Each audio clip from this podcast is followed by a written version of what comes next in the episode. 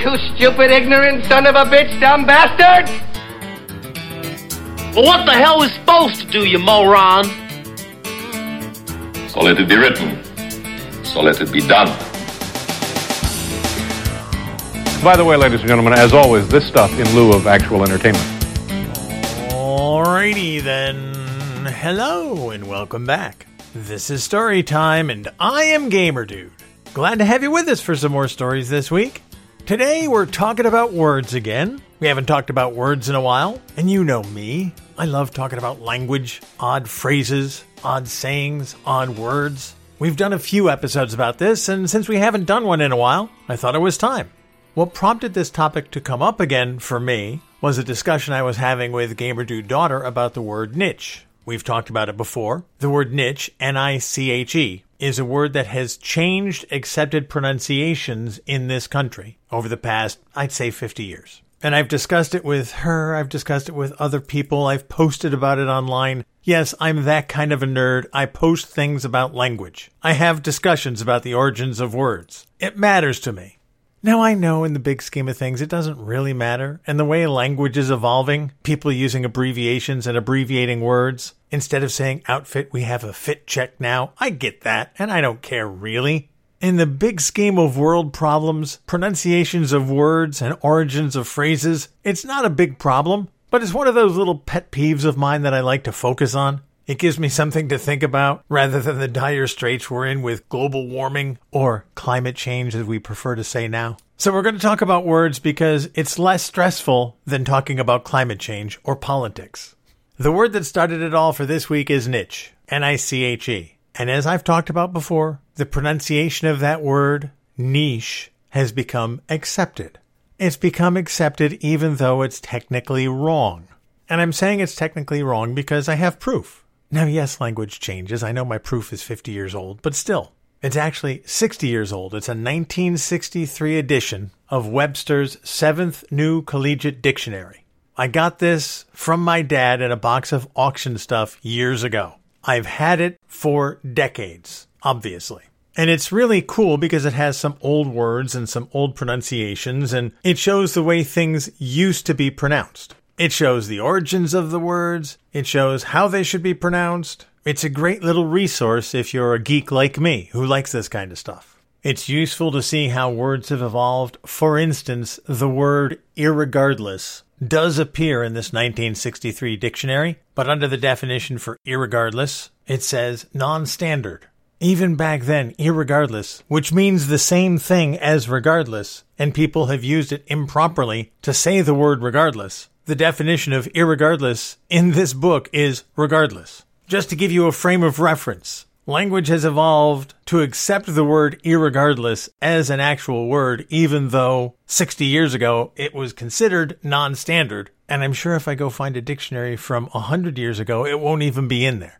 All right, I'm editing this to add. Irregardless first appeared in the Merriam Webster's Unabridged Dictionary in 1934. Yes, it existed before then, but it first appeared in the dictionary in 1934. But anyway, that 1963 dictionary has one pronunciation of the word niche, which is niche. N I C H E is pronounced N I T C H. Niche. That's it. End of story. There's no alternate pronunciations. There's no non standard pronunciations. There's one pronunciation niche. The dictionary also seems to indicate that the derivation of the word may be from the French, which is where people get the niche pronunciation? Well, it looks like it must be French, so we're going to say it niche, kind of French like. But the dictionary actually says possibly French. It's not entirely clear that it was of French origin. But people being the way they are, they say, well, it looks French, so we're going to say it like it's French. Even though up until the 1970s, nobody ever said anything but niche. Somewhere along the line, somebody latched onto that word and that spelling and said, well, it looks like it should be said niche probably thinking about the word cash, not C A S H, but C A C H E. Although many people mispronounce that word as cachet, which is not how that word is said either. C A C H E is pronounced cash originally. The word cash in that same 1963 dictionary is pronounced cash. C A C H E, which is a secret little hiding place, one of the many definitions. That word is pronounced cash. Nowadays, you'll hear people say cache, but that's also incorrect. That's people looking at the word and saying, well, it looks like it should be pronounced this way, so I'm going to say it that way. Rather than look it up and figure out how to say it, people just make crap up. I'm surprised that they haven't looked at niche and say, well, it looks like it should be niche. Instead, they just go niche, both of which are wrong. And you're going to tell me, well, language evolves. Well, yeah, it does. Well, if it's possibly French derivation, it should be niche, shouldn't it? Well, not really. I don't think so. I mean, we're talking about the English language here. And here's why I don't think we should be changing pronunciations. I want you to write down six words for me. I'm going to spell them for you. I want you to write down these words R O U G H. Then write down T O U G H. Then write down B O U G H. Then write down C O U G H. Got two more for you. Write down D O U G H. And then finally write down T H O R O U G H. All right, now we're going to pronounce those words together. You've written them down. Only two of those words rhyme, even though they're all spelled exactly the same way. So let's start at the top. Rough and tough. Okay, they rhyme. Beautiful. I don't know where the F sound comes from, but we're going with rough and tough. Great. Wait, how does bough fit into that? When the bough breaks? That doesn't make sense. But then there's cough. Well, there's the F sound. Again, I don't know where it comes from. There's no F in any of those words. But cough doesn't rhyme with tough, although tough rhymes with rough, and bough doesn't fit. What about dough? I'm making some dough in the bakery. Well, where's the F sound? Why doesn't it rhyme with cough? Or bough? Bough and dough don't rhyme. Well, we're trying to be thorough with this. Oh, wait, thorough doesn't rhyme with any of them either. And there's no F. So you're telling me in a language that has all of these pronunciations and we have to say all those correctly, we can just change niche because we don't like the way it looks? Niche is niche. Niche is supposed to be niche. It's not supposed to be niche. It's supposed to be niche. Otherwise, rough, tough, buff, cuff, duff, and thorough would all sound the same, wouldn't they? They're all spelled the same. And these aren't the only words that are like that. I mean, we have words that we pronounce correctly every single day although they don't look like they should be pronounced that way. There are so many. Think about it just for a second. We go visit Long Island. We don't go visit Long Island. Why don't we say Island? It looks like it should be said Island. We always cut our coupons out with scissors. We don't use skizzers, although it certainly looks like it should be said that way. Where's my skizzers? No, we use scissors.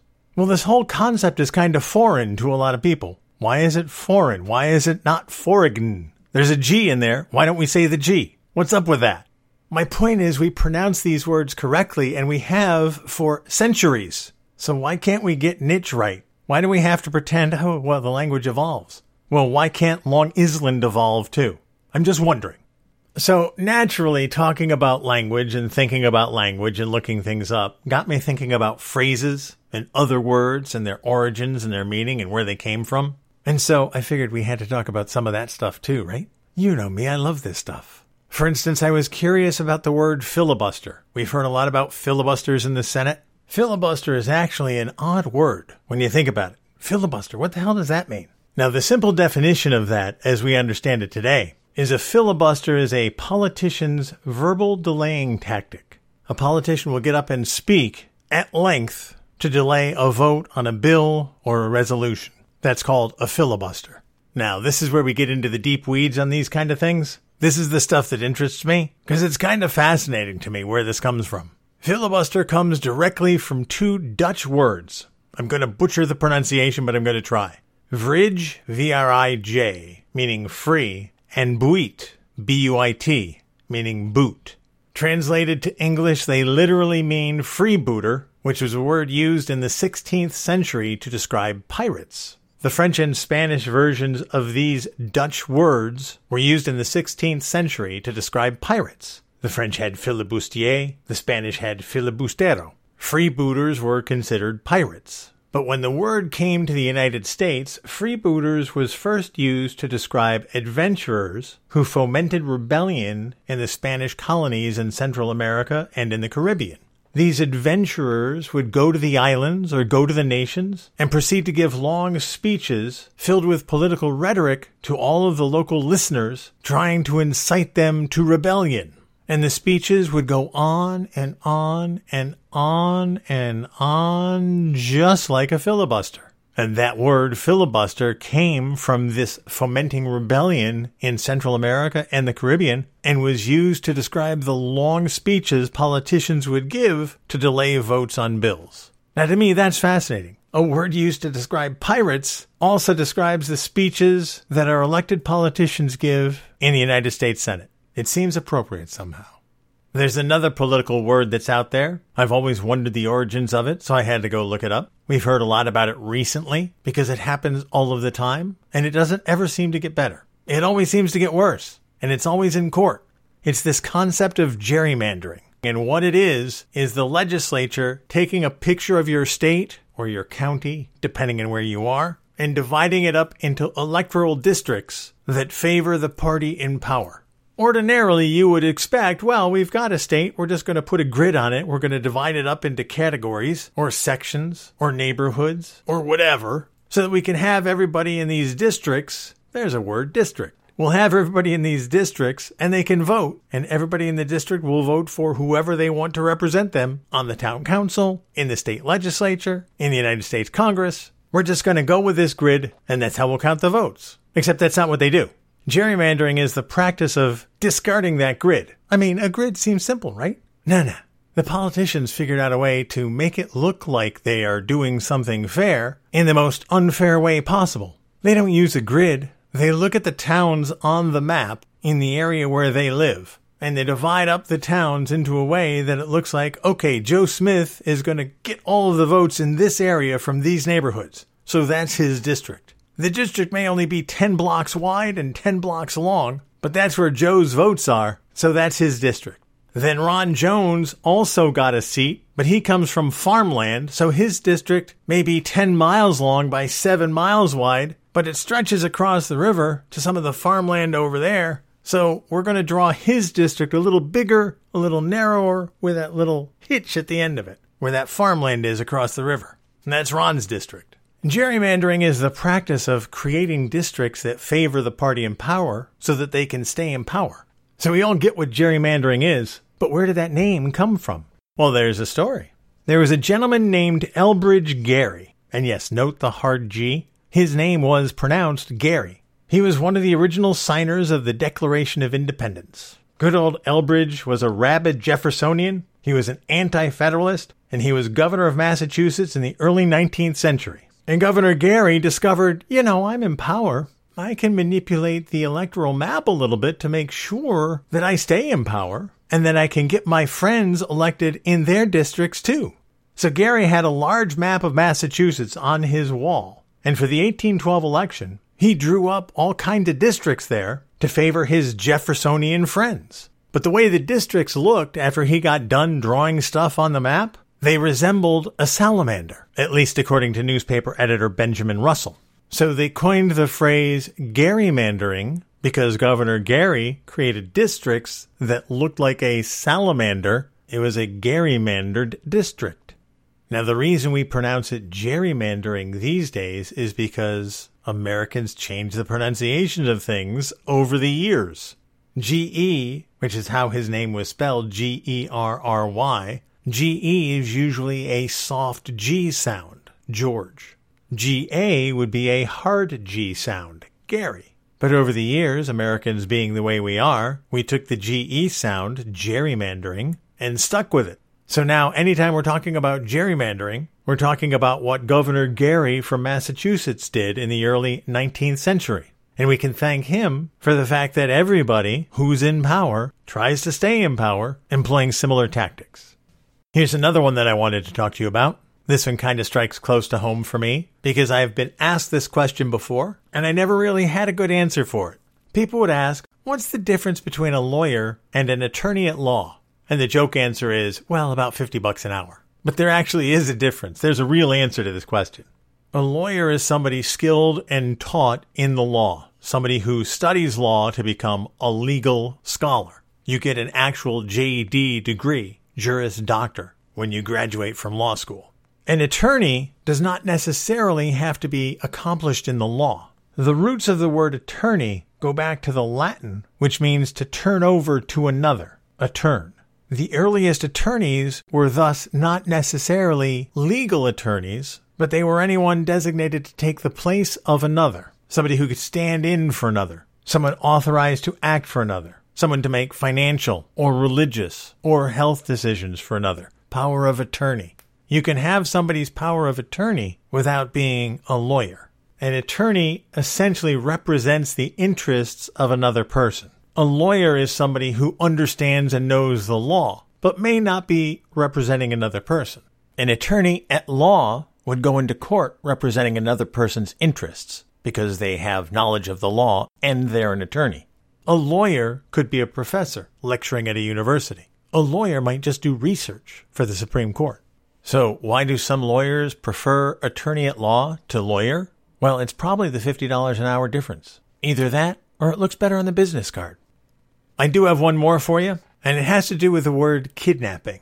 I mean, kidnapping sounds pretty simple, right? Kid has always meant child. Nap was the 17th century variation of the word nab. So when you would nab a child, it would be called kidnapping. But the origins of the word actually go back to the 1600s when the early colonies in the New World, that means us, the United States, long before it was the US, the colonies were desperate for unskilled laborers. They were desperate for apprentices, the skilled craftsmen. There simply weren't enough people around to do all the labor that needed to be done.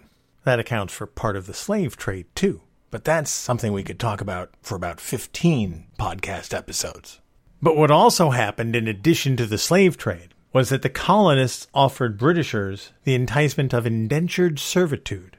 A young Britisher who wanted to come to the New World would promise seven years of free labor to the owner, to the homeowner, or to the craftsman, or to whoever they were going over to stay with. Seven years of labor, in exchange, the person received free passage to the New World and a payment after the seven years of service, usually in the form of clothing and tools, perhaps a piece of land to live on, depending on the kind of servitude you were getting into. And this worked relatively well for the early part of the 1600s, the early part of the 17th century, and then they ran out of volunteers. And I use the term volunteer broadly. People living in the colonies used professional recruiters, fancy way of saying human traffickers, who were paid on a commission to lure away able bodied laborers from their jobs in England to get them to go to the colonies and work there. When people stopped volunteering to become indentured servants, these human traffickers back in the early 17th century, they would find volunteers, if you know what I mean. And that's where the phrase kidnapping really came from. These human traffickers would grab young people, some just children, some 12, 13, 14 years old, they would just grab the kids, put them on ships, send them to the colonies, and they would be volunteered to work as indentured servants in the New World. By 1682, the kidnapping in England had become such a problem they actually passed a law specifying that no child under the age of 14 could be indentured without the consent of his parents. 14. Older than 14, they could put you on a ship and send you overseas. But under 14, you had to get consent. But that's where the phrase kidnapping grew to prominence because it was happening so much in England that they had to pass a law against it. But kidnapping is a word we still use to this day.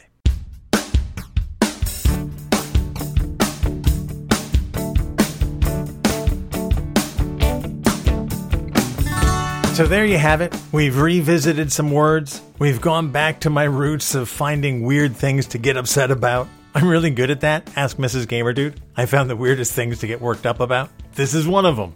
But as a result, now you know about gerrymandering, you know about filibusters, you know about attorneys at law, and you know about kidnapping. Look at that. It's been a full day now, right? Anyway, that's going to do it for this week's episode. Thank you so much for being here. Thank you for listening. As always, I appreciate your support and I appreciate the time you spend here. Until next time, you guys take care of yourselves. And I'll see you when I see you.